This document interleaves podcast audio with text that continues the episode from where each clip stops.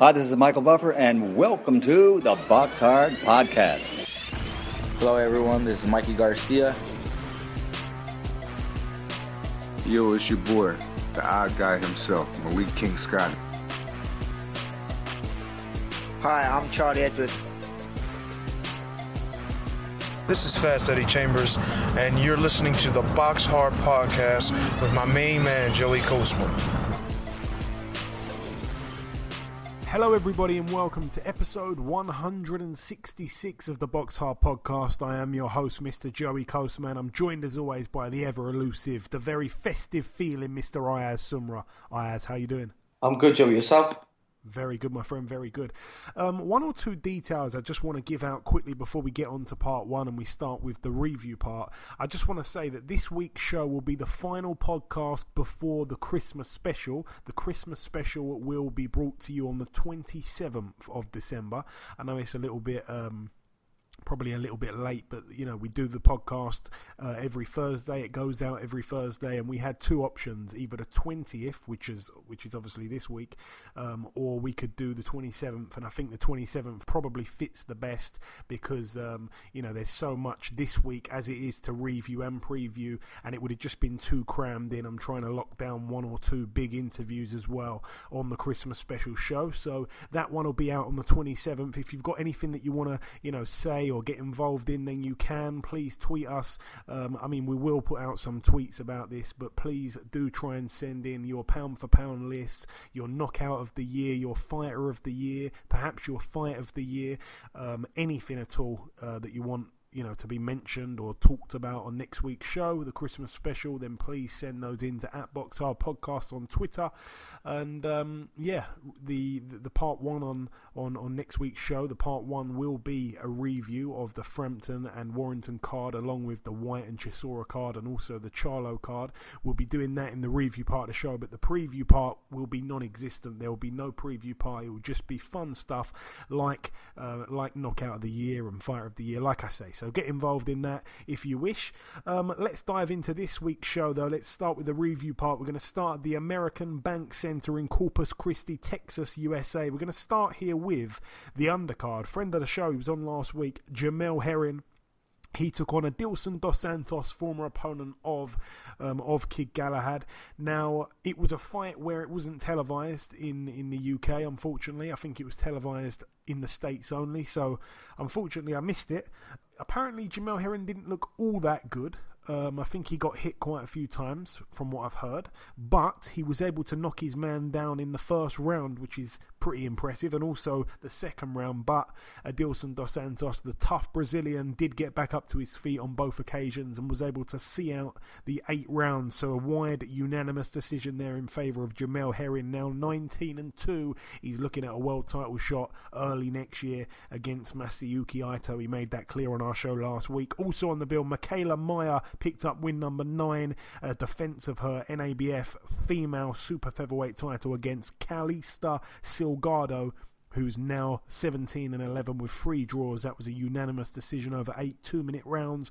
Also on the bill, we saw Arnold Barboza Jr. pick up win number 20, a perfect 20 0 resume. It was for the vacant NABF junior super lightweight title. Um, Manuel Lopez was in the other corner. There's been many Manuel Lopez's in boxing, but this one was now, uh, this one is now, I should say, 14 and 3 with one draw. Also on the bill, fan favourite Joshua Greer Jr., the guy that likes to get out a pillow to let his man know that he's going to put you to sleep.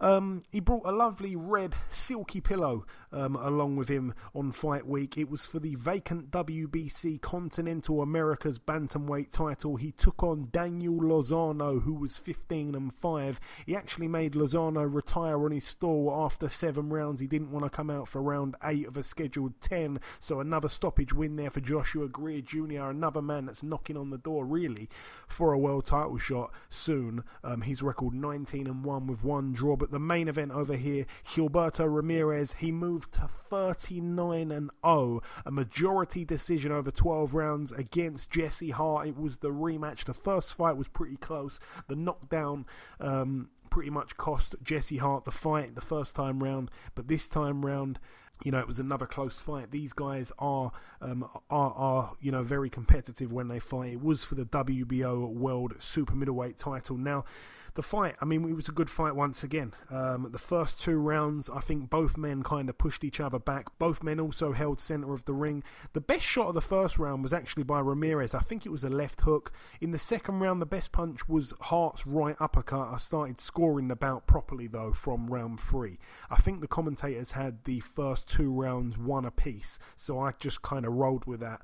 Um, the third round was a close round. I think both men had their moments. If I really had to edge it to someone, it would probably be Ramirez. Um, a criticism of Hart is that he throws his shots really wide and he leaves himself open to be countered all the time. Really, um, you know, someone with good timing will will really cause him trouble. I believe. In the fourth round, I gave that round to Ramirez once again.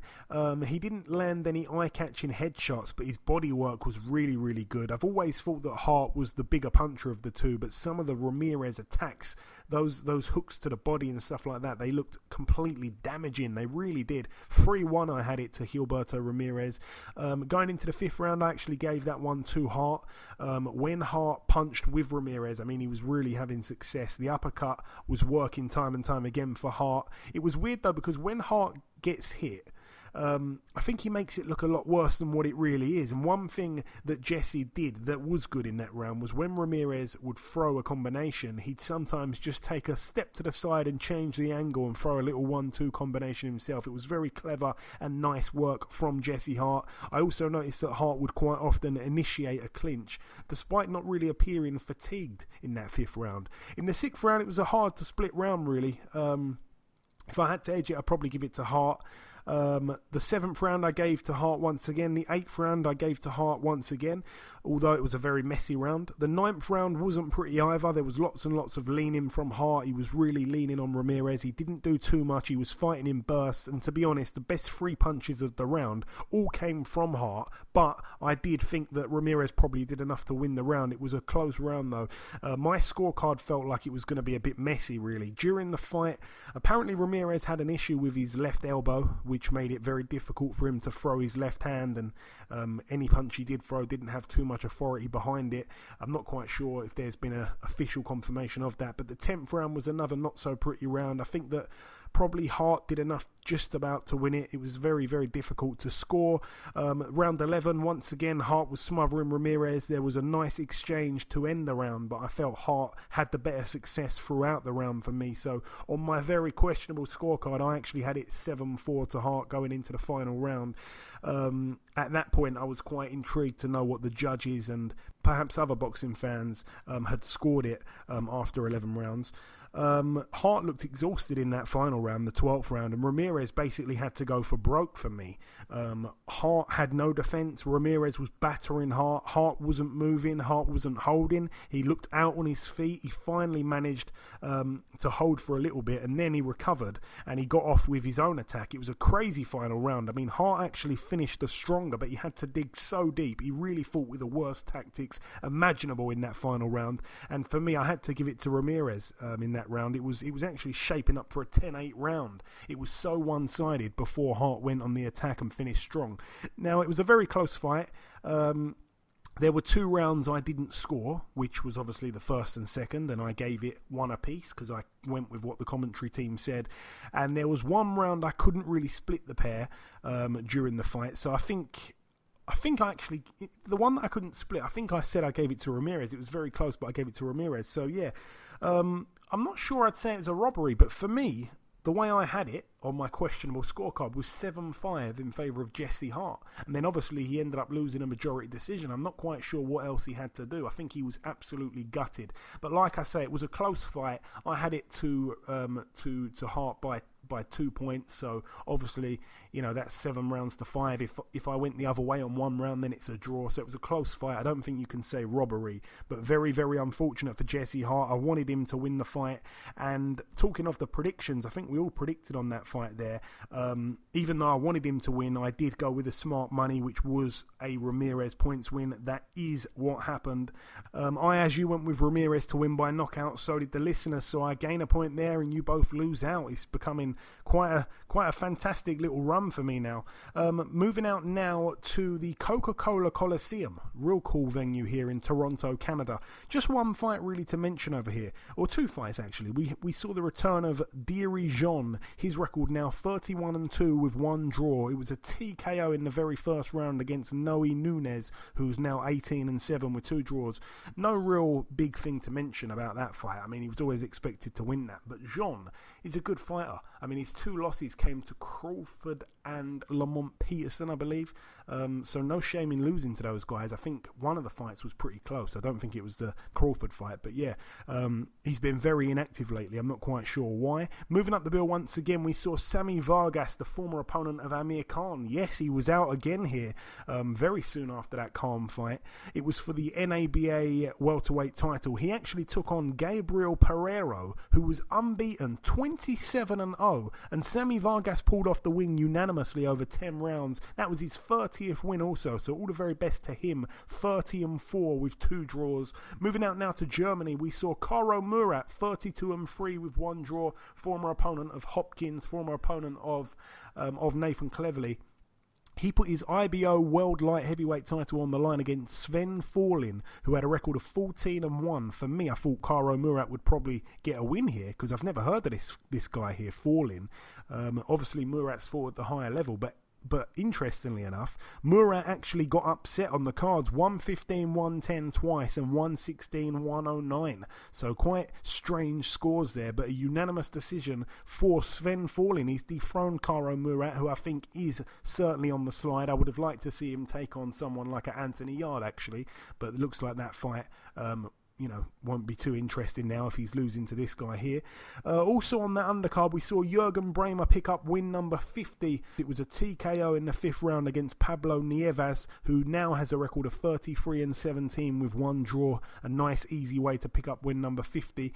And also on the bill, Christian Hammer former opponent of Tyson Fury and uh, and David Price amongst others. 23 and 5 now 24 and 5 it was for the vacant WBO European heavyweight title. In the other corner was the German um, the German undefeated heavyweight prospect Michael Wallisch. his record was 19 and 0 it was a bit of a gut check really. Um, you know Hammer's pretty good. Hammer is fringe world level I guess you'd have to say.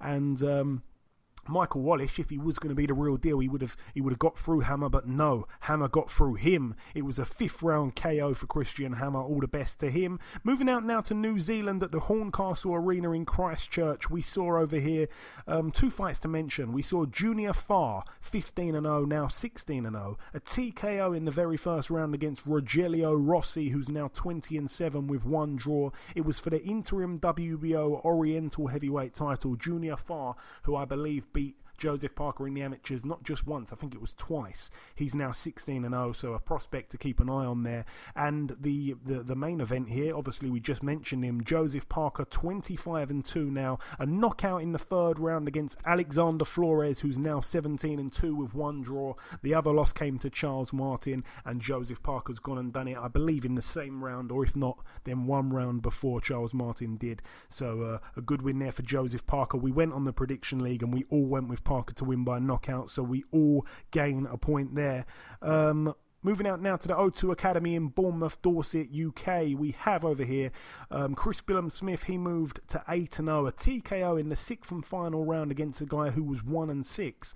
Um, the guy was down in the first round and also in the second round, but it did take the final round um, for Chris Billam Smith to actually get the stoppage, like I say, sixth round TKO. And on the undercard, the return of Joe Pigford, who's been out the ring for about a year and a half, or even a little bit more. He hasn't fought since the Aaron Morgan fight in which he won. He remained undefeated, now 14 and 0, a KO in round three against Daniel Urbanski, who is now 21 and 27 with three draws. A good win there for Joe Pigford. I want to see him much more active. He really does have a lot of talent. Um, Moving now to the Brentwood Centre in Brentwood, Essex, UK. A few fights to mention over here. Um, we saw the debut of Muhammad Bilal Ali. He's actually a guy that trains in the Peacock Gym. He's very much part of the Anthony Yarde entourage. Uh, he had his debut here, a, uh, a, points win over four rounds against journeyman Andy Harris, who I believe was having almost his 70th fight, something like that. I think it was his 69th fight, woohoo.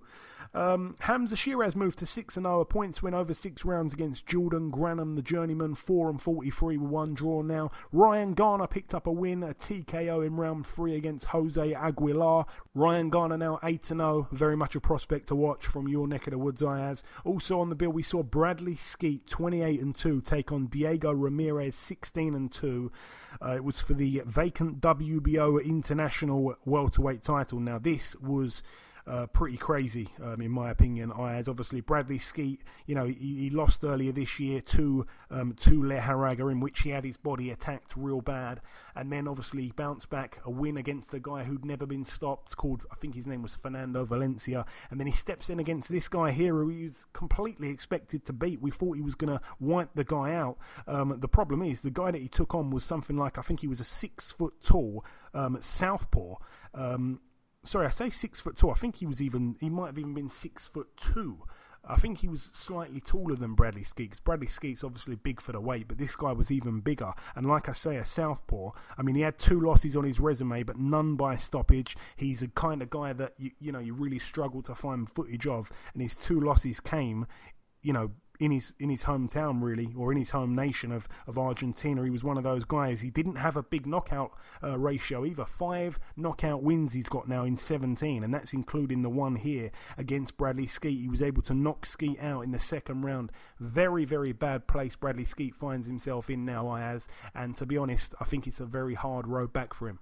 You're right about that I mean I mean unfortunately Bradley Skeete obviously got knocked out in, in that fight I mean, you're you're right here for him, tough coming back. Um, if there's a for fight, he, I mean, there is one more fight left. I think that he should go for. It's a Frankie Gavin fight. Yeah, I agree. I think now's the time for that. Um, you know, that's that's what I was going to say. To be honest, I think now's the time for that. Even though Frankie Gavin came out earlier this week saying that the Skeete fight's gone now, I think no. I think the Skeete fight's very much there now. What are you talking about? Um, yeah, but but gutting for Skeete, man. I mean, to think, I just want to quickly remind the listeners to think this guy was ranked number three in the world with the WBO. He was waiting on a world title shot against Jeff Horn. Let's have it right. He won the British title outright. He absolutely wiped up domestically with ease, really. He was fantastic. He he won that British title outright, dedicated it to Dean Powell and you know he's moved on. He's thought, right, okay, world title shot against Jeff Horn. Jeff Horn did not want no part of Bradley Skeete. He really didn't. He opted to fight Gary Corcoran. Um, in the meantime, Bradley Skeete thinks, you know what, I'm going to tick over, have a fight for the European title against this guy that no one's ever heard of with a padded record in Spain. Goes over there, gets cleaned out by Lejarraga. Um, you know, it wasn't the Bradley Skeete that we know in the ring that night. Very hostile territory. And then he comes back. I think he fought one fight um, knocked a guy out that had never been stopped. He was back. He was happy about that. And then he takes on this guy here. And I'm not going to lie, you know, I didn't even try and get um, Bradley Skeete on the show because I thought this was not really a meaningful fight to talk about. And he gets cleaned out in the second round, and it wasn't with a body shot like the way that Lejarraga was ripping to his body. And you know, it's quite clear to see Bradley Skeete's very, very slim. You know, if you hit him in the ribs, he's not going to like it. Um, he's a tall guy, you know. He's a boxer. He's a boxer mover, and you know, it, you know, it, it, all it all unravelled once again, and this time it was it was by a shot on the chin. I think it was a looping left hook that Bradley Skeete saw coming, and he tried to kind of move away from the shot, and it just caught him on the sweet spot, and he went down, and it was I mean it was shocking. I couldn't believe what I was seeing, and then he got back up. He was very wobbly. He just about was allowed to carry on, and I was really worried for him. I don't think there was too long left in the round. I could be mistaken. And the guy went looking for him, and then they kind of started like clinching, and then the guy sort of threw Bradley Skeete. Like he wrestled him, he kind of threw him to the side, and Bradley Skeete just, you know, he didn't even take a punch. He went into the corner, like he kind of went head first into the corner. Um, you know, where where the advertisement board would be for for Frank Warren, and I don't think he even hit his head on it. He kind of just fell into the corner and he was very shaky. And he had his back to the guy. And obviously, the referee stopped it and said, Right, you know, turn round. And he just couldn't turn round. And when he turned round, he was so shaky on his legs, he was absolutely gone. And the referee stopped it. I think it would, it, you know, he could have ended up getting brutally knocked out. And I didn't want to see that. But equally, I don't want to see him lose to a guy like that. I don't know where he goes from here. Very gutting. It's very sad for me because him and Frankie, uh, not Frankie, I'm getting confused with Frankie Gavin. Him and Frank Buglioni are two of the nicest guys in boxing. I can say that with all my heart, hand on heart. Anyone will tell you those guys are the nicest guys in boxing, and both men have been served up bad losses in a matter of weeks. Uh, Frank Buglioni's decided to retire. I'm not quite sure what Bradley Skeete does from here. Like I say, he was really up there, you know, possibly going to be getting a massive, massive career high payday, and he never got the world title shot, and now he's lost at European level, and now he's lost at a level that he you know should should be way better than. So I'm absolutely gutted for Skeete. I don't know what he does from here.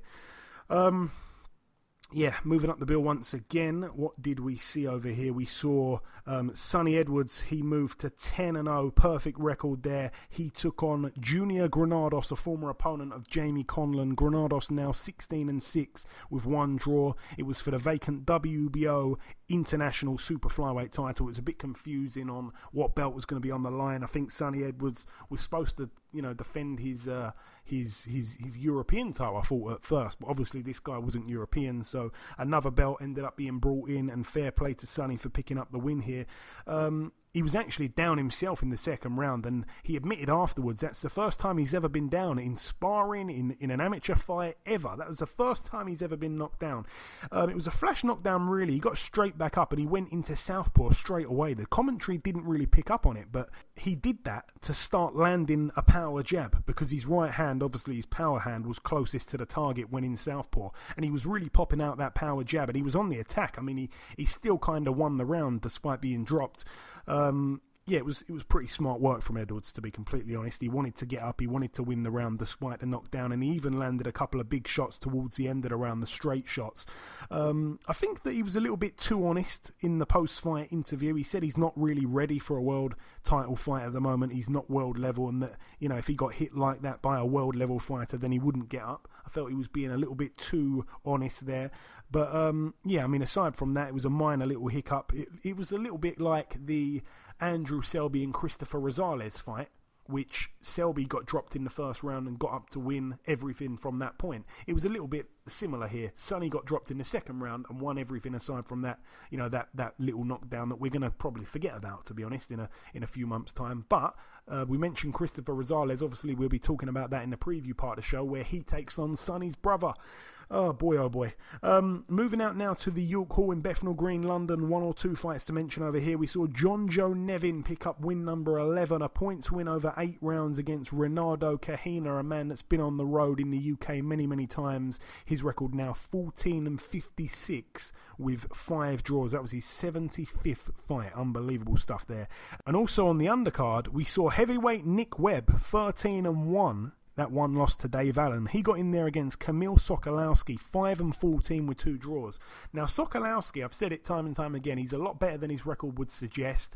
Um, he's been in there with David Price, etc. He's gave everyone a tough fight. I think he even fought Dillian Whyte. And he got in there with Nick Webb, and I said it last week that they both shared a bill in which they both got wins the other month. I think it was September, and it was on Nick Webb's birthday. He got a knockout win, and Sokolowski come and upset a prospect and got a knockout win, took his O. And the pair fought here, and Sokolowski, obviously the you know the opponent, the underdog, he managed to score a knockout in the third round, a vicious knockout. I think it was in the third round. Webb was down from a shot where basically they were both in the middle of the ring exchanging, and he got hit with a shot. It was hard to see from the angle that I got what shot he got hit with, and you know, his legs completely folded. He fell down. It was really big. He got back up. He was on wobbly legs. He went back to his corner. He was looking at, uh, you know, looking at people outside the ring. I'm not quite sure if he knew where he was. And the referee said, right, continue boxing. And literally, Sokolowski just walked in. He walked forward, threw a looping left hook, caught Webb, and Webb was out for the count. And I'm hearing it was a brutal, brutal knockout. I mean, I've seen footage of it, but it was shocking. Um, I think he was down for quite a while. It was quite worrying. Um, but, you know, all the very best Nick Webber. He is a friend of the show, but he had a real nice looking record until he bumped into Dave Allen. And, you know, to lose to Sokolowski, I'm not quite sure where you go from there. That is a humongous loss there. That's such an upset. I really can't put into words. That is a huge upset. Um, Sokolowski once again proving you just can't overlook him. Uh, moving out now though to the final bill to mention, it happened at the Madison Square Garden, the MSG New York, USA. Let's start with the undercard here. We saw Yves Ulysse Jr. I actually um, missed his fight. I know that they, they televised it, but I, I didn't know that the fight card started as early as what it did, so I missed it. I went back and looked, and I saw that I think he dropped his man in the sixth round and seventh round, but just skimming through it really, I didn't actually watch too much of it. So he moved to 17 wins. He's got that one questionable loss, a win here over Maximiliano Becerra, who's now 16 and 3 with two draws. That's a good win there for Yves Ulysse, a very good fighter. Um, also on the bill, we saw Lamont Roach move to 18 and 0, still undefeated. He's got one minor blemish, which is a draw. Uh, he took on Alberto Mercado, who's 15 and 2 now with one draw. It was for the WBO International Super Featherweight title. A good win there, unanimously over 10 rounds for Lamont Roach. And now for me, the fight of the night actually, Ryan Garcia. He took on Braulio Rodriguez, 19 and 3. Um, Obviously, the opponent for Garcia was a puncher. I think he had something like 17 knockouts from his 19 wins. Um, a first round knockdown for Garcia, though. Um, the pair were actually holding each other. It was weird because I've always thought about this in a boxing match. Two guys are holding each other. The referee doesn't call break, and Garcia just let go of him, step back, and then step back in with a big right hand. And you know, it, it, was it was smart stuff. It landed just behind the ear actually, and his man went down. Um, you know, he, he, got up, he was on unsteady legs, but he made it through that round. Both men had really quick hands, and when I analysed it, Garcia finds real good angles, man. I mean, he'll throw like three different shots from three different angles, and he's technically a real good fighter. People forget his extensive amateur career. Um, you know, in the in the next few rounds, I mean, his opponent would go on to showboat and stuff like that. I think he did the Ali shuffle once or twice, but Garcia won every round, and to be honest, he's a young guy. You know, he didn't get frustrated, he didn't get baited in, and then the knockout came in the fifth round, and it was lovely when it came. It was a great, great shot, and you know he, he kind of shut up like a, you know a brash and um, and and you know showman kind of opponent, which is the best thing to do if someone's showing off is to knock them out. And um, he did that here, so a great win for Ryan Garcia, now 17 and 0, very much a world ranked fighter and the ladies' favourite they call him. Also on the bill, we saw Saddam Ali move to 27 and 2, a win over Mauricio Herrera, who's now 24 and 8, unanimously over 10 rounds. This one, got to be honest, it was on, but it was so boring. I completely zoned out. Um, a 10 round unanimous decision there for Ali. He obviously was a world champion at 154, but he's back down at 147. Also on the bill, Katie Taylor moved to 12 and 0. She successfully defended her IBF and WBA world female lightweight titles against Eva Wahlstrom, who was undefeated 22 and 0 with one draw. Katie Taylor won every round, really. Um, a beatdown, really, she put on Wahlstrom. I think the pair have had one or two fights in the amateurs. Um, Wahlstrom was actually coming up a weight and she didn't have too much notice, so you know, you can't really read too much into that. Also on the bill, moving up once again on what was a great card, by the way. Lots and lots of good names on it. Not the best fights on TV, but some great, great names. Tevin Farmer picked up another defense of his IBF World Super Featherweight title. He took on Francisco Fonseca Ayaz. Um, Fonseca now 22 and 2 with one draw. His two losses have come to two men that absolutely hate each other, and it is the fight we want to see. Um, obviously, Farmer won here unanimously over 12 rounds. He couldn't stop Fonseca. Um, it looked like at many points that he was going to be able to stop him, but he didn't get the stoppage in the end. I wasn't too surprised with that. Um, Fonseca's other loss came by knockout to Gervonta Davis on the Mayweather versus McGregor undercard. Tevin Farmer, though, pretty much won every round. He did take quite a few decent shots towards the end, but um, nothing too too problematic, really. Tevin Farmer now 28 and 4 with one draw. And the main event now, as I'm going to throw it to you now because I've been talking away. Rocky Fielding 27 and 1 took on Saul Canelo Alvarez 50 and 1 with two draws. It was for Rocky's WBA World Super Middleweight title. Fielding was down once in the first, once in the second, and twice in the third and final round. Talk to me. I mean, all I gotta say is um, well done for Rocky Fielding. Four years ago, when he fought um, Callum Smith, he was knocked out. no one. Um, he only won. He won the British title. Everyone doubted him, saying, "Yeah, he's not going to win a world title." He went to um, Germany, and he was the he was not the favorite to win the fight against Tyron Zeuge. He tops Tyron Zeuge five months down the line. He's topped the bill at Madison Square Garden against one of the pound for pound fighters, in my opinion, which is Saul Canelo Alvarez. Obviously, fighting someone like Canelo Alvarez, Rocky Fielding is much bigger than Canelo. You can see by the size difference. Obviously, Canelo he likes to hit him with people with, a, with his body shots. Like in the first round, he knocked Rocky Fielding down. The second round, knocked him down. The third round, knocked him down. Fielding did try to trade down, trade with Canelo, but obviously Canelo still broke him down. And in the third round, obviously Fielding got stopped. Um, obviously, and and I think what's going to happen now. I think personally, Canelo is going to vacate that title. Um, that's what I think is going to happen. And with fulfill where Fielding goes from here. I mean, there's big. There's still. I mean, there is still big fights for him. I think a James DeGale fight would be uh, James DeGale fight would be very good. But obviously, that might not even happen because James DeSen, James DeGale could fight Chris Eubank Jr. Now, Canelo saying that he wants a fight, uh, the third fight um, with Triple G. I think personally, I wouldn't go for the third fight now. I think I'll go for the Danny Jacobs fight, Danny Jacobs, and in September fight Canelo, uh, fight Triple G one more time. But we shall see what happens now. I mean, it's exciting times of boxing, obviously, super middleweight. But a fight that I like to see, I like to see happen is Andre Ward come out of retirement fight Canelo. I think Andre Ward will still beat him. Nah, man, he wouldn't make he wouldn't make super middleweight. Um, I as after being out for so long. I mean, he retired at, at light heavy, didn't he? Um, you know, he's he's not going to make super middle. And even then, you know, we, we saw the other night. Even you said it there. I think Canelo is going to probably go back down to 160.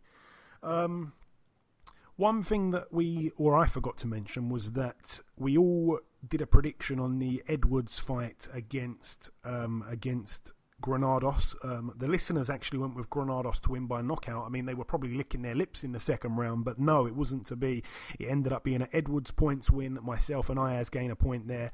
Um, and just before I get on to the actual fight here, Rocky and Canelo, I mean, we all went with Canelo to win by knockout. So for me, I've gained four out of four. I really am doing so well lately. I can't believe it.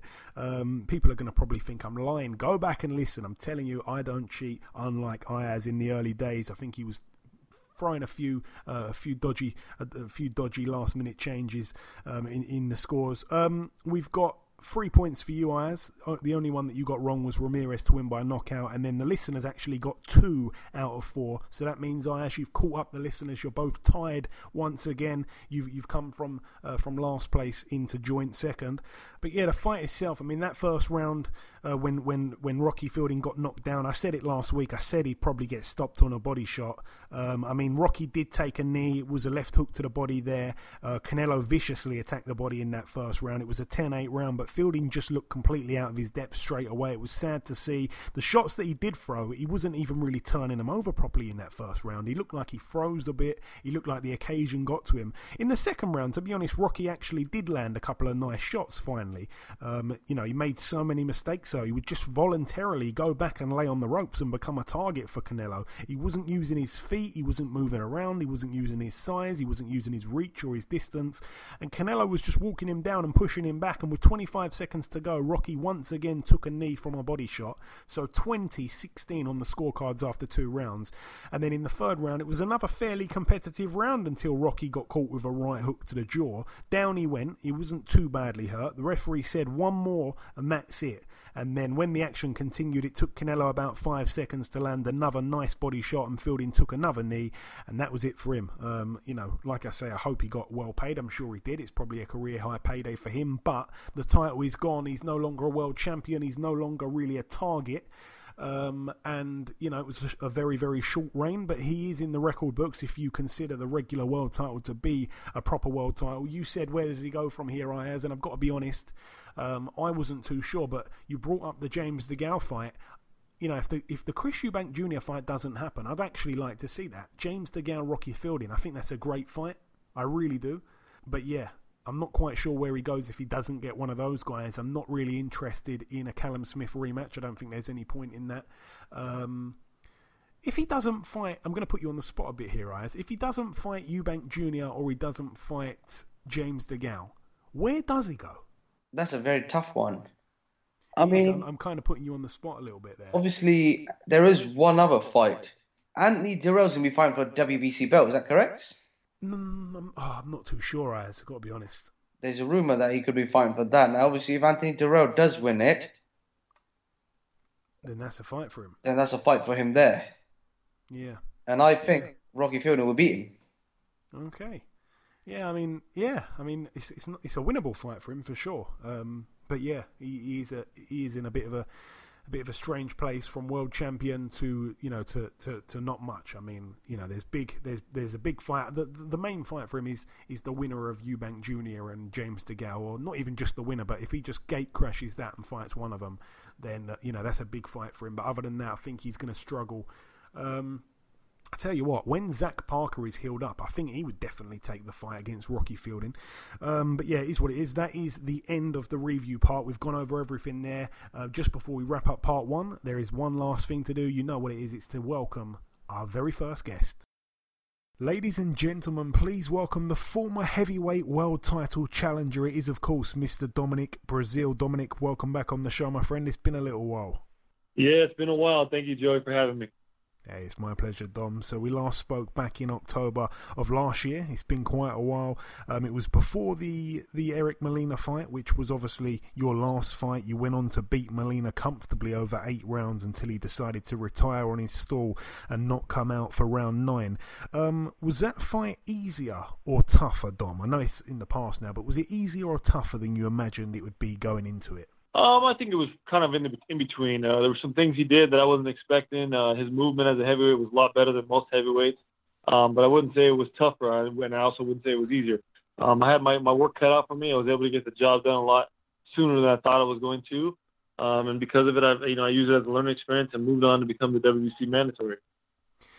And you mentioned there about being the WBC mandatory. I mean, there was some confusion um, surrounding that fight because we were kind of hearing things from Eddie Hearn over here saying one thing about Dillian Whyte being number one ranked and this and that. Um, I'm, I'm probably not doing a great job of clearing the situation up. Could you please explain it in your words? Uh, you know, obviously coming from the horse's mouth, so to speak. What was the situation there? Yeah, definitely. I was uh, I was told by the uh, president of WBC, uh, uh, Mauricio, that uh, I was fighting Eric Molina for the WBC mandatory um, that night in November.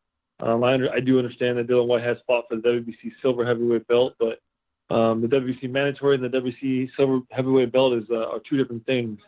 Um, therefore, you know, I was honored honored to represent the USA and, and be awarded that WBC mandatory.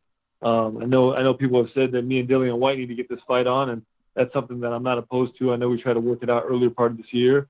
Um, it's something we could probably still work out, seeing the fact that uh, uh, um, Deontay Wilder and Tyson Fury might be fighting again. Um, but Dillian Whyte's got his fight, I think, this Saturday against Chisora. I've got my fight against Carlos Negron, and um, you know, may, may may the best man win each fight and, and, and move on from there. And speaking of Deontay Wilder, in the build up to the Wilder vs Fury fight, um, PBC asked 22 different fighters their opinion on the fight.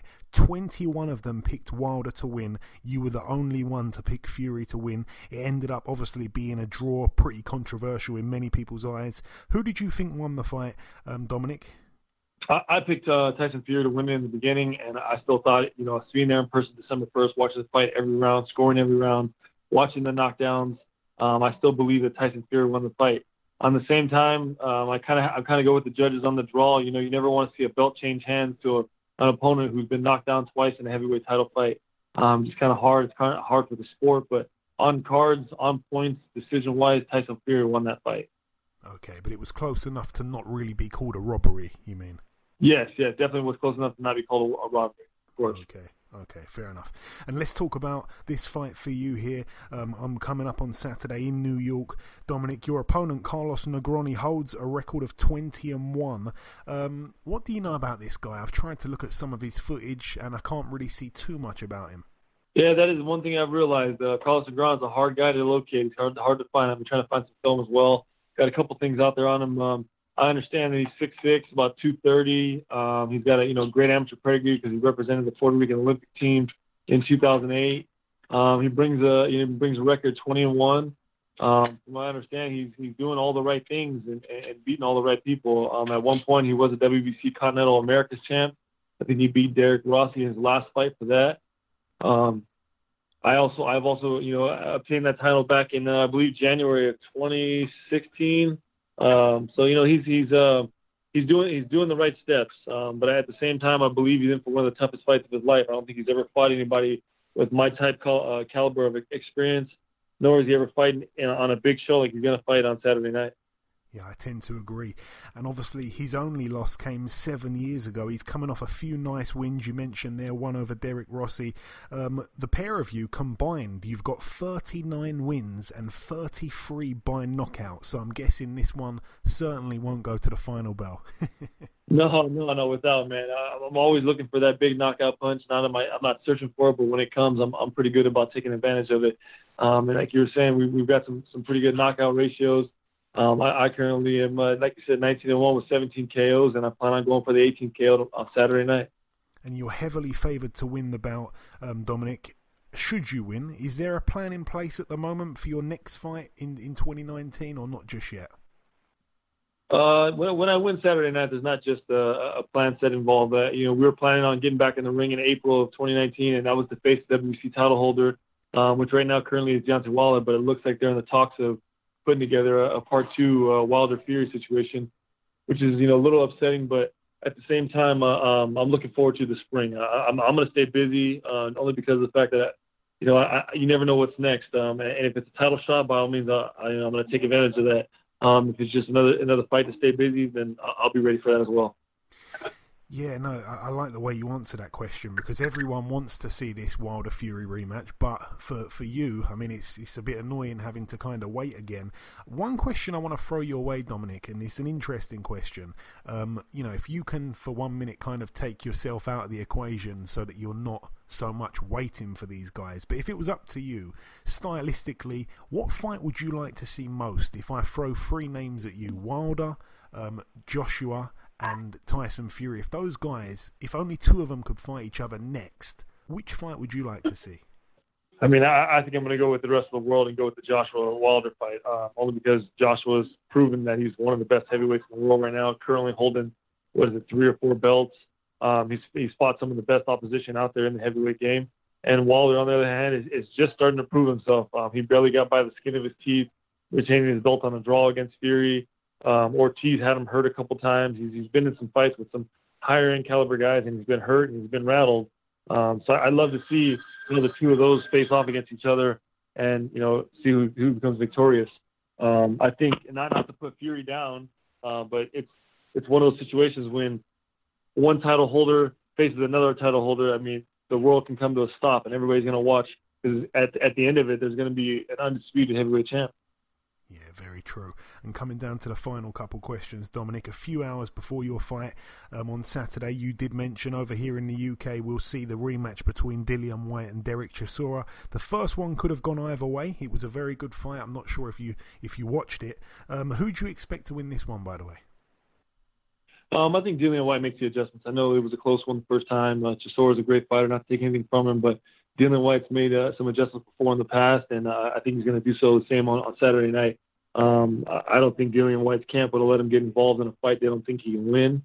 Um, the first time, I don't think they were expecting Chisora to do what he did, uh, but this time around, they're going to make some adjustments and, and definitely win that fight and it is the month of December. Everybody that we interview in the month of December is a bit of a tradition. We like to ask what is on your Christmas wish list in terms of your boxing career this time next year. Um, where do you want to be? Where can you be in a realistic world this time, uh, 2019? This time next year, uh, on my Christmas list, and one of the biggest things yet is, is uh, I, I want to be, um, if not fighting for the WBCA title, defending the WBC title. Um, it shouldn't take any much longer than maybe this spring, if not this past summer that's coming up in 2019, for me to get a shot at the WBC title. Um, and when I do, the first person I want to bring to his attention is Joshua. He's my only professional loss. Um, it's time for you know to get a vengeance. So if he gets Wilder before me, then you know so be it. But um, it, it's it's been my drive since I lost that Joshua fight to get my own belt, and the only one that he doesn't retain is the WBC title. I'm next in line for it to get the WBC title mean everything because then I can say, hey, Joshua, listen, man, we got to square off, and now we have to do it now because I've got the belt you want. That would really be something. I wish you all the very best with that. I mean, like I say, to come back from the Joshua loss and to get in the position that you've got into, it's amazing, man. I'm really, I'm really proud about that. Um, and, and finally, just before I let you go, Dominic, have you got any kind of closing words to the UK listeners over here, the guys that support you and follow you over here? What's your message to those guys? Uh, you know what, to the UK fans and of course the fans around the world, um, I got to thank you for the support. Uh, I've had a great UK following since the Joshua fight, before the Joshua fight, and, and currently, um, you know, if they can tune in on Fox, not to miss it, Fox, uh, PBC on Fox is going to be great. Uh, I'm going to try to steal the show with a big knockout come, you know, come this Saturday, and uh, hopefully, you know, everything goes right and I, I get my shot at the WC title. If not, maybe maybe me and you, you guys' boy Deont- uh, Dillian Whyte get it going. Hey, that really would be something. It really would. But listen, Dominic, I'd like to thank you so much once again for your time. Best of luck for Saturday. Have a fantastic Christmas. Have a very, very happy and, and, and great New Year. And we shall catch up at some point in the early part of 2019, I hope. Oh, I truly appreciate it. Thank you very much for your time and thanks for having me on again. God bless. Merry Christmas. Okay, now it's time for part two on this week's show. This part, of course, the news part of the show. Ayaz, what have you got for us? Right, Sam Bowen will face Ronnie Clark on February the 23rd. Yes, that one to take place in Leicester. If I'm not mistaken, I think it's been rescheduled. My brain's all over the place at the moment, but literally, um, I think it was supposed to happen the other week um, at the Brentwood Centre. If I'm not mistaken, I really could be wrong, but I think it's been rescheduled. So uh, it's brilliant that that has been rescheduled because it's a tough fight. I mean, Ronnie Clark, you know, for all the you know the crazy hair and the you know the crazy antics in the ring, he really can fight and. Um, yeah, it's coming back to me now. I think he was actually supposed to get a fight against Sam Bowen, and the money that he was going to get paid, he was going to, you know, spend on his kids for Christmas. And he actually had to auction on eBay his IBF European title that he won against Zelfa Barrett. He had to put that on eBay and uh, and and try and you know, make some money so that he can buy Christmas presents for his kids, which is extremely sad. But anyway, the fight's been rescheduled, and it's a great fight because, like I say, he can give anyone a fight, and uh, he's much more than just crazy hairstyles.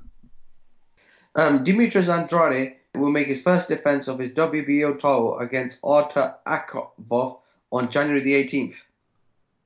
And just to give the listeners a little bit of a backstory, Artur Akavov is the guy that Billy Joe Saunders fought in Scotland and looked really poor against when Ben Davison was in his corner. So, um, yeah, Akavov gave Billy Joe a real tough fight. Some people think Akavov actually did enough to get the win that night on points, but he obviously lost on points. But yeah, um, you know, he's not a big name. He's he's not got a fantastic style. He's not very fan friendly, and I'd expect Demetrius Andrade to have too much for him really come January the 18th. And finally, with Min- Willie Monroe testing positive for a banned substance, uh, Matt Korobov will instead face Jermall Charlo.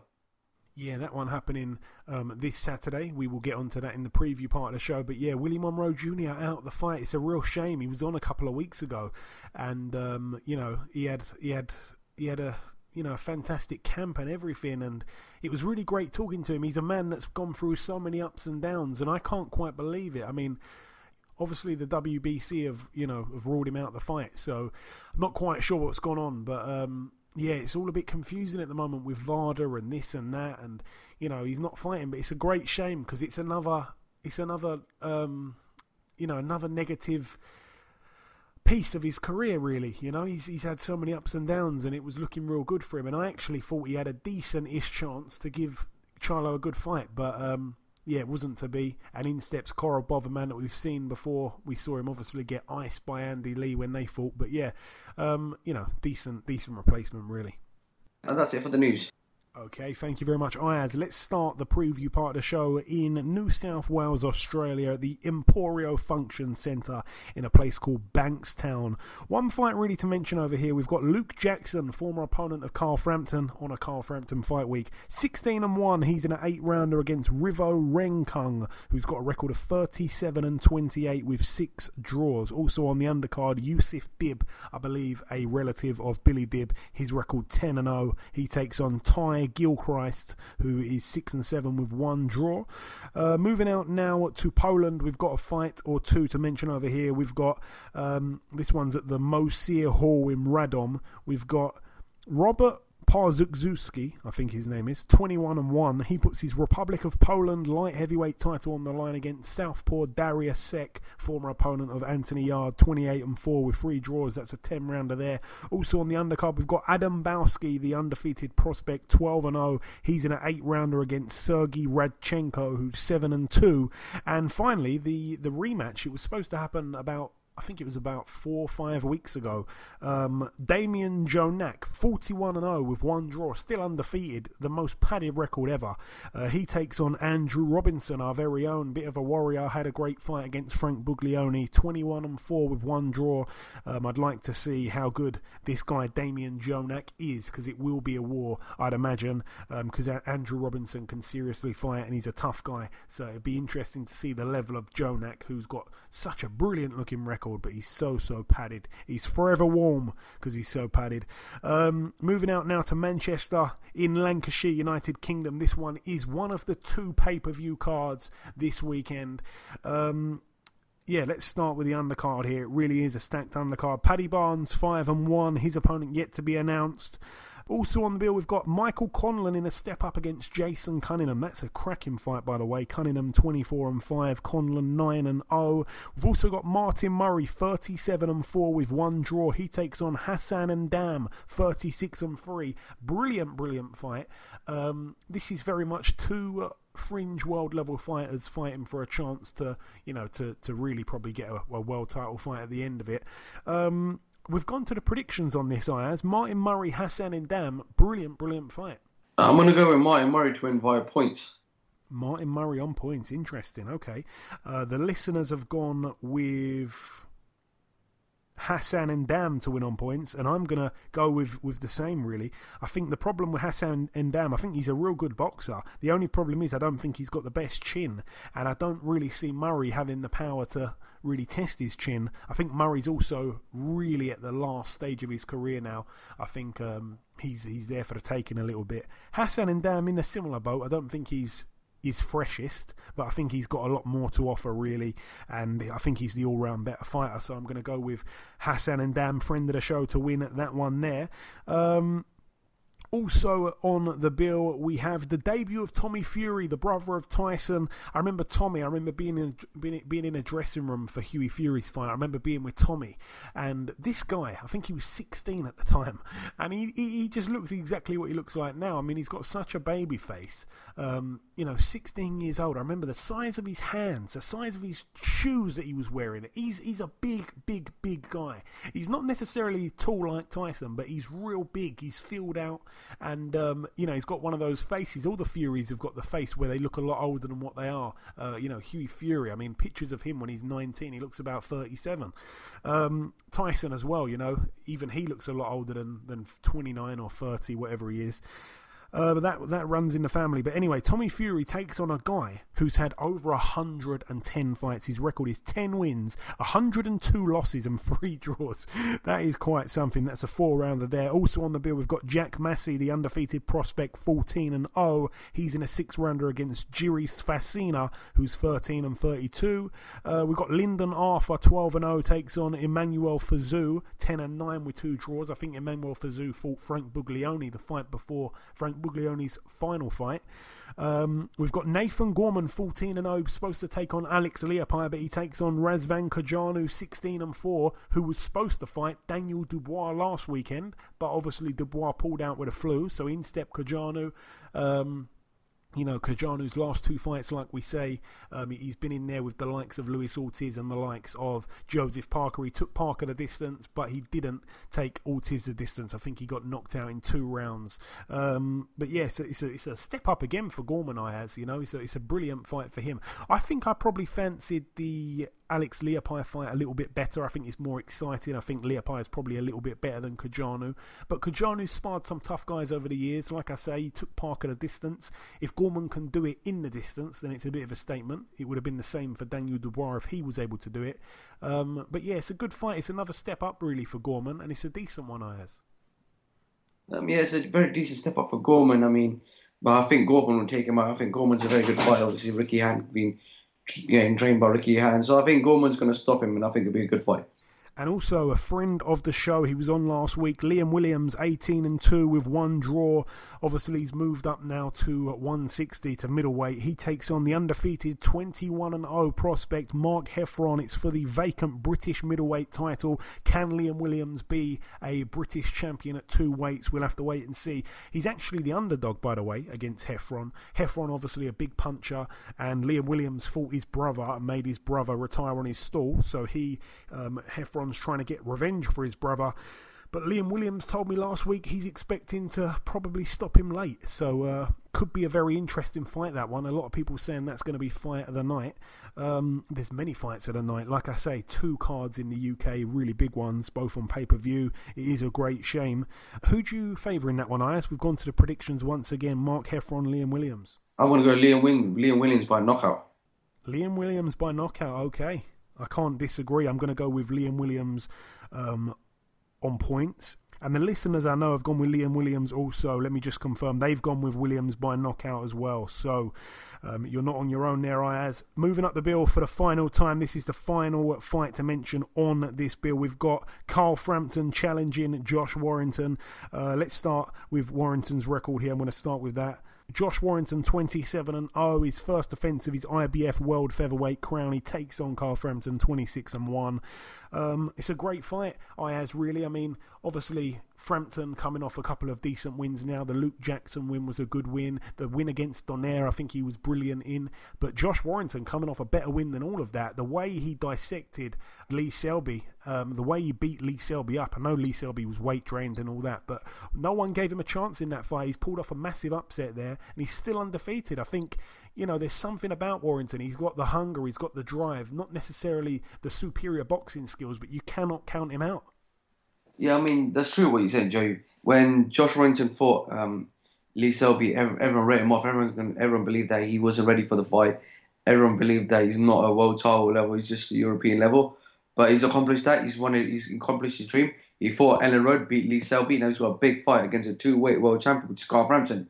Obviously, Carl Frampton's beat Luke Jackson. He's fought Nonito Donaire. He's fought uh, Santa Cruz in the past. I personally think I'm going to go with a Frampton win on Frampton win, and I think Frampton's going to stop him. I think Frampton's going to make a big statement because I think because because now that Frank Warren's um, shown that partnered up with with top ranking ESPN and that fight's been shown live in America, I think they're gearing up. Should Frampton win this fight, I think he's going to fight Oscar Valdez next. So I think Frampton's going to make a huge statement in this fight, and I think he's going to win him and that's what Ayaz likes to do. He likes to look into the future. That that very much could be possible. I really think that could be possible. The thing about this is, I think the last the last half of the fight, the second half of the fight, I think is going to be very interesting because you know Carl Frampton can't afford to gas late on. Um, I think the first few rounds, I think Carl Frampton's going to be showing his boxing skills. He's going to be using his distance well. I think he's going to do really well. I think we're going to see a bit of a boxing clinic from uh, Carl Frampton for the first few rounds. Josh Warrington, by the way, can't afford to really lose those rounds because he can't bank on stopping Carl Frampton. I'm not quite sure that he's got the power to do that. He needs to start fast as well. Both men really need to start fast, but um, the first rounds will be quite important, but I think the, the last few rounds will be quite interesting. So yeah, Warrington can't let Frampton get in a groove. Frampton can't let Warrington overwhelm him, um, and you know he cannot afford to gas late on because that is where he could really come unstuck. We know that um, Warrington's got a fantastic engine. Um, it's just simply down to how good Frampton is. We know what we get with Warrington, but Frampton needs to be on point because the thing about Warrington, for how much you might say he's not as good of a boxer, you know, he's got that work rate, he's got that engine, and he will come on strong late on in the fight if Frampton slips. So, an interesting fight, but I just think Frampton's going to be too clean of a boxer. I think he's too smart. He's got the experience that Warrington doesn't have. He's been a world champion before. You know, I think he's got the wins under his belt. I think, like I say, he's got the experience. And for me, I think he's going to beat him on points. I'm going to predict on points. I don't really see Warrington being stopped. He hasn't really shown any vulnerabilities, and I don't think that Frampton's going to be the one pressing the action. I think he's very much going to sit back, try and counter, you know, use his distance, like I say, and, and work off the back foot at, at, most of the points in the fight. But Warrington has to kind of force the fight and press his man back and put the pressure on him. We know that he can be a pressure fighter. So yeah, for me, Um, it could be interesting late on, like I say, but I think Frampton's going to probably win um, quite handily on points. But I could be wrong. Like I say, you cannot write Josh Warrington off. Um, the listeners have gone with Frampton on points also, but you've gone with the knockout Ayaz. Very ballsy of you. Uh, moving out now to the O2 Arena in Greenwich, London, United Kingdom. The other pay per view show, Eddie Hearn's Matchroom boxing card we have over here. Josh Buatsi 8 0. He puts his WBA International Light Heavyweight title on the line against former Chris Eubank Jr. opponent Reynold Quinlan. Uh, I think Eubank got him out of there. I think it was in the ninth or tenth round of a 12 rounder. So, um, if Buatsi does it quicker, then the measuring stick comes out for that. Um, we have Christopher Rosales, 28 and 3, defending his WBC World Flyweight title against Charlie Edwards. Um, you know, Christopher Rosales, as we know quite a bit about him, strangely. We don't know too much about many fighters from Nicaragua, but this guy's been over here. I think this is going to be the fourth time he's come over here. He fought Cal Yafai, he lost to him. He fought Andrew Selby, he dropped him, but he lost to him on points. He fought Paddy Barnes. I don't think that one was in the UK. I think it might have been Northern Ireland, but anyway, he, he obviously beat Paddy Barnes. He stopped him, and now he comes over here against Charlie Edwards, a very good boxer, but a man who hasn't made the flyweight limit for quite a while now. Um, you know, could he be dry at the weight? We're yet to see. I think uh, Edwards is certainly the more, the you know, the better boxer. The more superior boxing skills lie with him, but the power, unquestionably, is with Rosales. How do you see the fight playing out? We're going to the predictions on this also, my friend. Um, I follow Charlie Edwards on Instagram, and I, I mean, he looks in very, he looks in fantastic shape. He always is, to be fair. I mean, he looks very fantastic shape. Obviously, as we as we've interviewed him previously before, myself and you, Joey, um, he's a very nice person. Obviously, we've seen Christopher Rosales lose to Cal Yafai, like you said. Uh, Andrew Selby, he's he's beaten Paddy Bond. I think Charlie Edwards, I think he's going to step up because obviously he's fought previously for world title, which is Ankara, for uh, which he was a two-way world champion. Ankara, oh, he fought, he fought um, John Riel Casimero, didn't he, on the Brook yes, yeah, undercard? And Cass fought Jamie Conlan. Yeah, J- Casimero, and yeah, obviously both Filipinos. Yeah, and what it was, he's learned from that a lot from that fight. Obviously, when you fight for a world title and you lose to that, you you you, you gain a lot of experience. And I personally think he's gained a lot of experience from that, and I think that obviously now he's fighting Cristofer Rosales. I think I personally think he's going to win. I think he's going to win on points. Edwards on points, and I agree with you, Ayaz. It is very much a wishful prediction as well, though. The listeners have gone with Rosales to win by knockout. 60% of of voters going with that. Um, yeah, I mean that that could happen. Um, Charlie is very very confident. Obviously, we had him on the show talking about the fight a few weeks back. You know, it's it's a tough fight. Like I say, many people that share the ring with Rosales do get a taste of his power. It's just are you smart enough to stay away from it and to not get caught with anything clean? Um, I think Charlie's got the ring IQ. I think Charlie's a, a real good boxer. Um, he needs to just box and move. He needs to put on a boxing clinic, which he's very much capable of doing. Um, if he does stand close or he does tire late on because he might have crashed the weight, which I don't think he has done. But if any of that was to happen, he ends up getting caught clean. That is when you know it's going to be very dangerous for him. Um, you know, he took the gallop very, very early on in his career to try and become the quickest Englishman to win a world title, and you know he got stopped in that fight, but he didn't disgrace himself that night. He's come back since then. It's been a bit frustrating for him waiting around, waiting around, but he's you know he's looked really very very good since then. I think he's matured. His man strength has arrived, and I think he's a force. I think he wins the fight. I really do. So I am absolutely pulling for him. A good friend of mine, as well as you know a regular. Well, I say regular. He's not been on the podcast that much actually. I always remind him when I see him. But um, yeah, I think he wins the fight, and of course fingers and toes crossed for him to become the new WBC World Flyweight Champion. Also on the bill, we've got Ryan Walsh, 22 and 2 with two draws. We'd like to see the Isaac Lowe rematch, but it's not to be. Isaac Lowe fought on the Wilder Fury undercard, but in steps Reece Bellotti, 13 and 1. A step up for Bellotti, really. I mean, he lost his belt recently, earlier on this year, and he steps in here at British level. I think he lost his Commonwealth title, so you know this is this is quite an interesting step up, really. I don't think Walsh carries the power to bother Reece Bellotti, which is a little bit um, different to the time when Reece Bellotti lost his title. I keep forgetting the guy's name he fought. Ryan Doyle, that was his name. So yeah, I think um, you know, Ryan Doyle was a bit of a puncher, even though, again, his record wouldn't suggest he's a big puncher. But I think this is an interesting fight. Bellotti probably doesn't have the superior boxing skills. Ryan Walsh is good. He's battle tested. He's battle hardened. And I think Reece Bellotti's going to probably have to put his power on Walsh pretty early. I think he could possibly stop Walsh. We'll have to see. But um, an interesting fight, an interesting clash of styles, that one for the British uh, featherweight crown, which belongs to Walsh. And the main event over here, Ayaz the rematch Dillian Whyte, 24 and 1 taking on Dereck Chisora 29 and 8. A rematch. The first fight was, well, one of the best heavyweight fights we'd seen in years, um, especially, you know, a non title bout the first time round.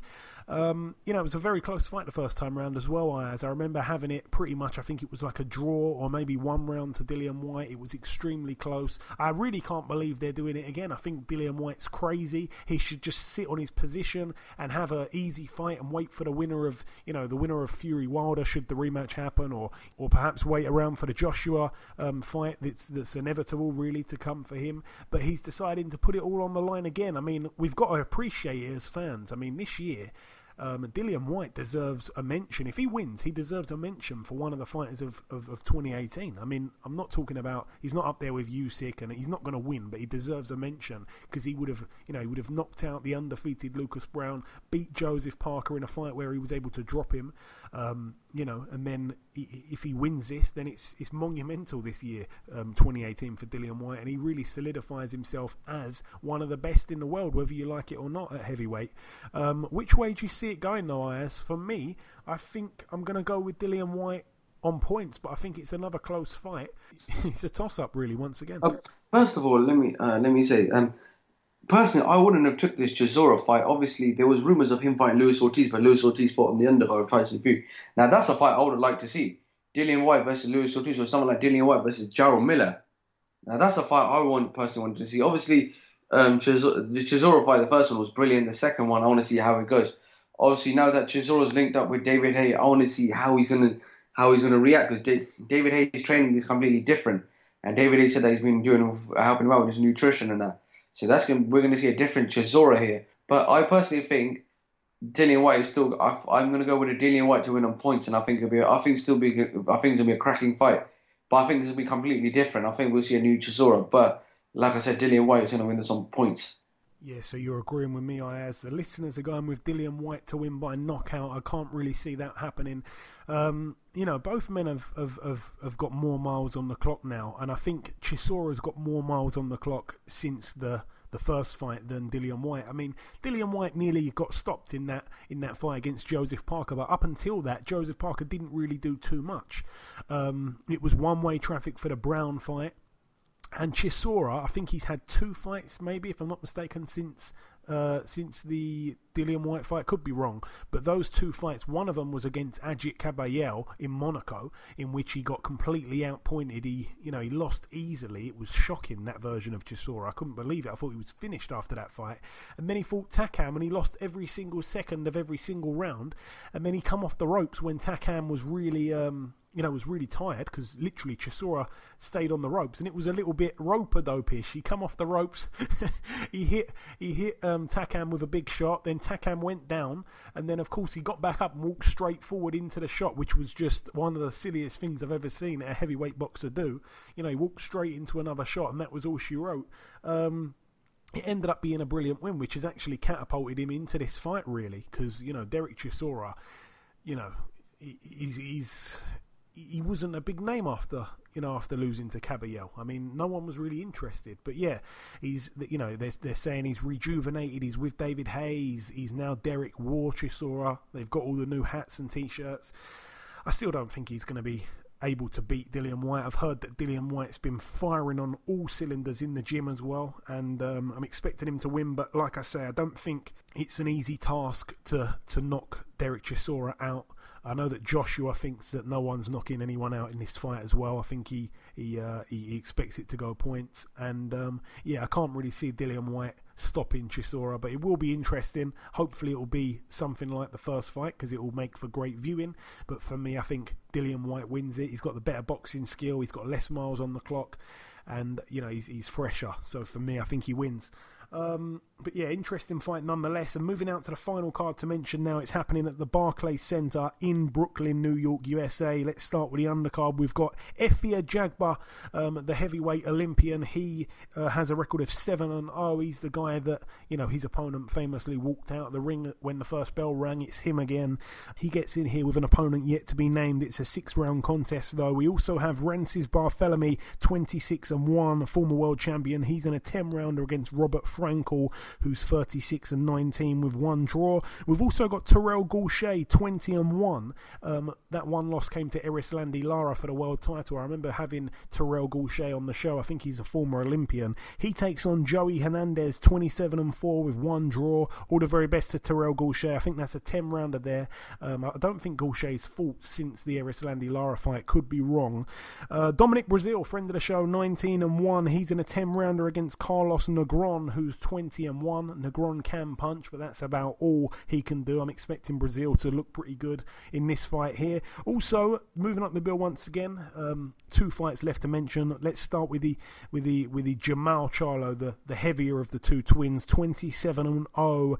Puts his interim WBC World Middleweight title on the line against Matt Korobov. As as you said earlier, it was supposed to be Willie Monroe Jr. and you know that's you know, whatever happens there has happened there. And Matt Korobov steps in. He's wanted a big fight for a long time. He hasn't really been in a big fight since losing to Andy Lee, um, which is actually four years ago this month. Seems like a lot shorter, you know, a lot shorter time than that. Actually, can't believe it's been that long. Um, you know, since that Andy Lee fight, he's had four fights in the meantime. All four of them have gone the distance. Uh, he's not really a big puncher, to be honest, Matt Korobov, and he steps in against, you know, Charlo, that's looking absolutely fantastic. This is the Charlo that everyone says is the better of the two, and he's certainly the bigger puncher. I'm expecting him to get the win simply because, you know, he's, he's been more active and he's fought better opposition lately, and Korobov has been very inactive. Like I say, one fight a year for the last four years. It's just not really good enough. And, and not only that, he hasn't even been in 12 round fights. The the most rounds he's done in all those fights, they've all gone the distance, and they were eight rounders, three of them, and one of them, the most recent one, was a six rounder.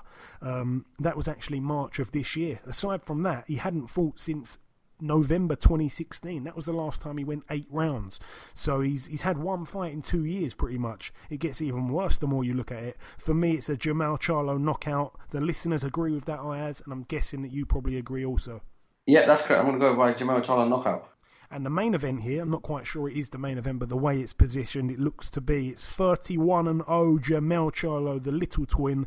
Uh, he puts his WBC World Super Welterweight title on the line against Tony Harrison, friend of the show, 27 and 2. Obviously, Tony Harrison had a great, great fight against Jarrett Hurd for the vacant IBF World title when, when Hurd was trying to become champion, and he was winning the fight until he ran out of gas and ended up getting stopped late on. I think it was about the eighth round, something like that. Um, um, it's a good fight. I think Tony Harrison's, you know, he's a good boxer and he can bang himself. Um, Jermell Charlo's not the brother with all the knockouts. I think he's got 15 knockouts from 31 wins. So when you think about that, you know, you've got to also remember that when you're coming up, you fight journeyman and stuff like that. You know, most of his fights have, have gone the distance, so he's not a massive puncher. Although Tony Harrison, in his two losses, both times he's been stopped, so that kind of wouldn't look great. Um, it's a tough fight, though. I wouldn't be surprised if it went the distance. Um, I think I think I am going to go with Jermell Charlo to win by knockout, but I think it's going to be late on if he does get it. And the listeners are also agreeing with that. How do you see it, Ayaz? I'm going to go by Jermell Charlo by knockout. So we're all with we're all with um, with both the Charlo twins to get knockouts. Um, I'm going with points for everything else aside from that. So so yeah, three big bills, all very interesting ones on Saturday night. Um, it's it's going to be very very hard to allocate your time here, there, and everywhere for that one. But I'm going to leave it on this Ayaz just before we end the preview part of the show. I'm going to put you on the spot here. Um, you will be watching boxing on Saturday night. I know that for a fact. The options that you have um, in terms of the, the UK times is Warrington and Frampton, that card's pay per view, and also um, you, you've obviously got Whyte and Chisora too, that one's pay per view. Which one will you be watching live? May most likely be watching the Chisora Dillian Whyte fight. Oh man, I thought you were going to watch Warrington and uh, and Frampton. Don't you don't you see that card being a better one? I think just the Chisora Whyte rematch. That's what it is.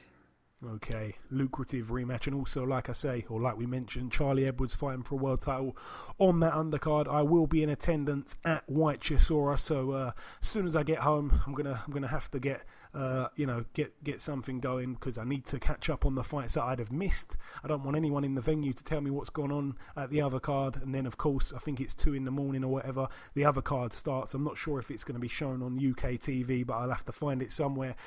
Um, but yeah, that's really it for the preview part of the show. There's been lots and lots to go over. I know. I hope it hasn't dragged on. You've seen part one with the reviewing and the first guest. It's now the end of the preview part of the show. Just before we wrap up part two, the last thing to do is to welcome our second and final guest.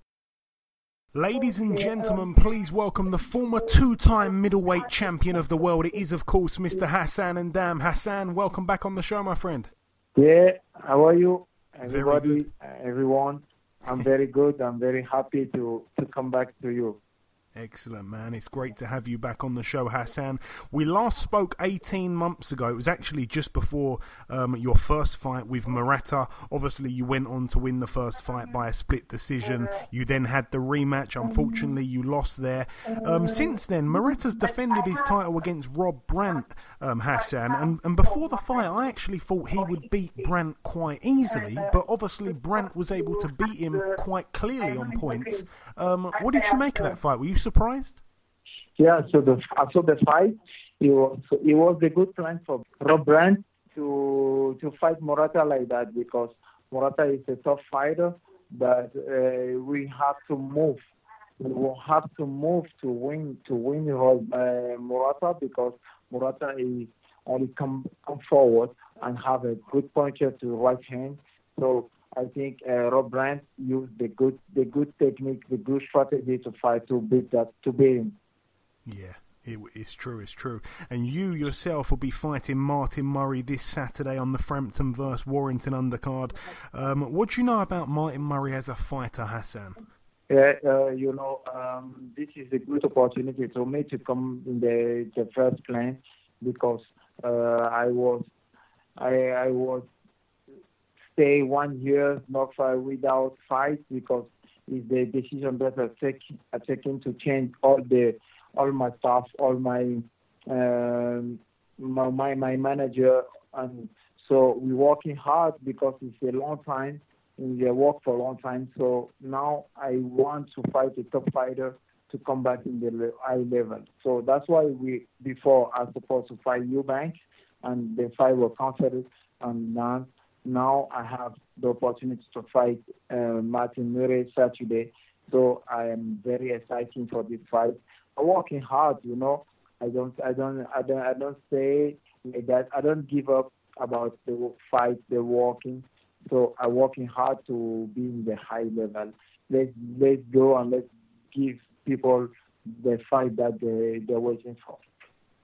And Hassan, like you say, you haven't fought. Um, come fight night, actually, it would have been 14 months to the day since your last fight. Uh, it's going to be the longest time that you've not boxed, the longest period of inactivity for you. Can that be a problem or not? You know, sometimes uh, people in sport say uh, it's because I am retired a long time because I don't have a competition long time. It's not matter for me. You know, when you know that you are a great sport sport guys like you know a tennis guys like uh, Djokovic, when you stay four years and no, no don't play, and when you come back and you beat you beat everybody, that's a good a, a, a good and um, and the real the real professional uh, uh, sportsmen. So I think that that's not a problem for the real champion. So when you come back really and you're working hard, you you don't lose nothing.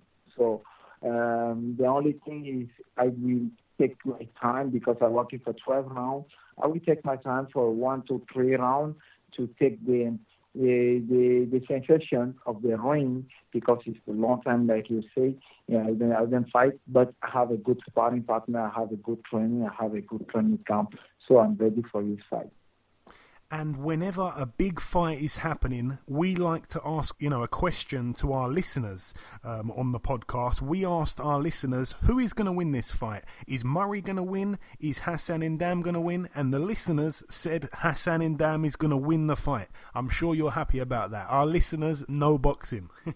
I know um, people who know boxing know and give their opinion but you know, boxing is. Um, I'm happy. I'm, I'm so happy to to hear that because it pushed me, pushed my head, and make me confident, more more confident about think I, that thing that I think before. You know, because I know that I have good experience. Martin Murray too.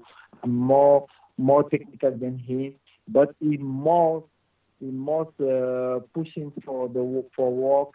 He have a heart. I have heart. So I think that it's going to be a exciting fight. And I know that people who answer to you about your your your question was the knowing of boxing. The million people who know boxing know that uh, that fight going to be for me. So uh, I'm happy to hear that.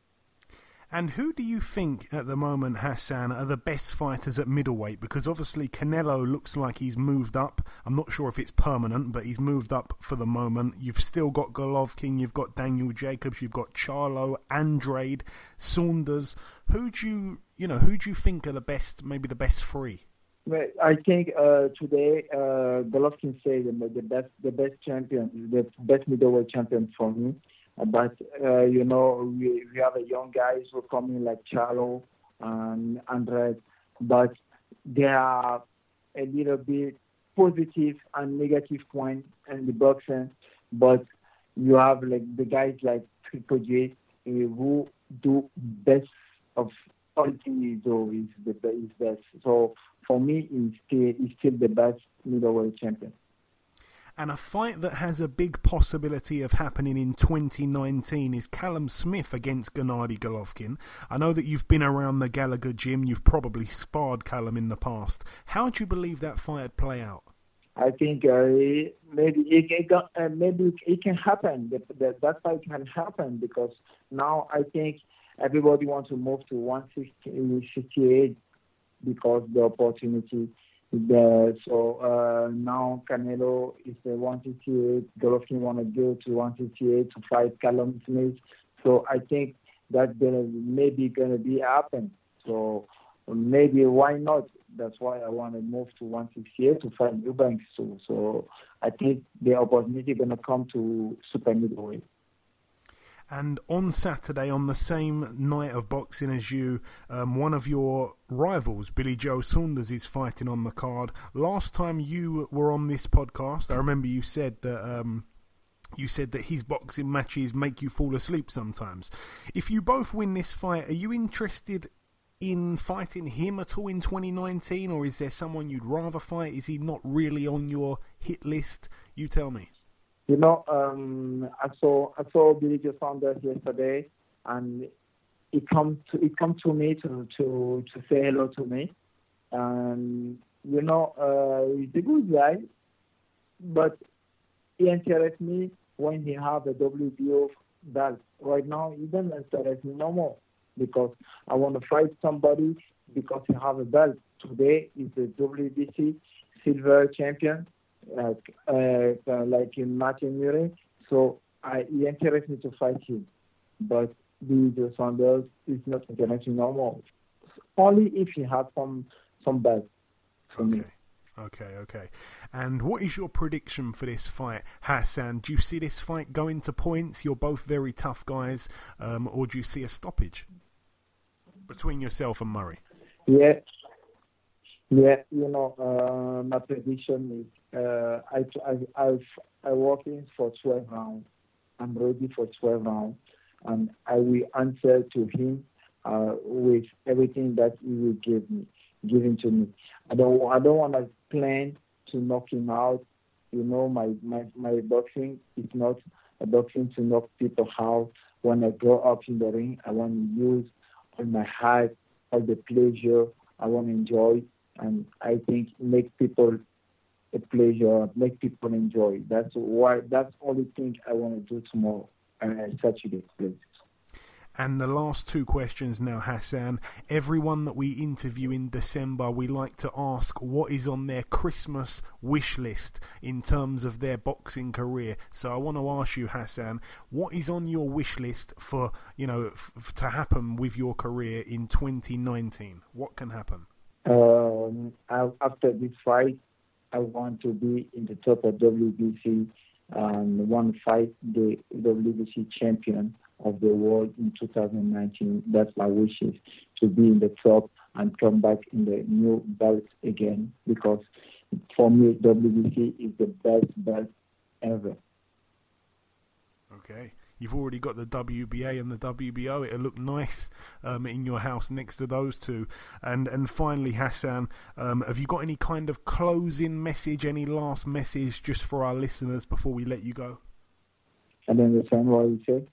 I'm saying, do you have any like final message for the listeners just before you go? Uh, any any any message?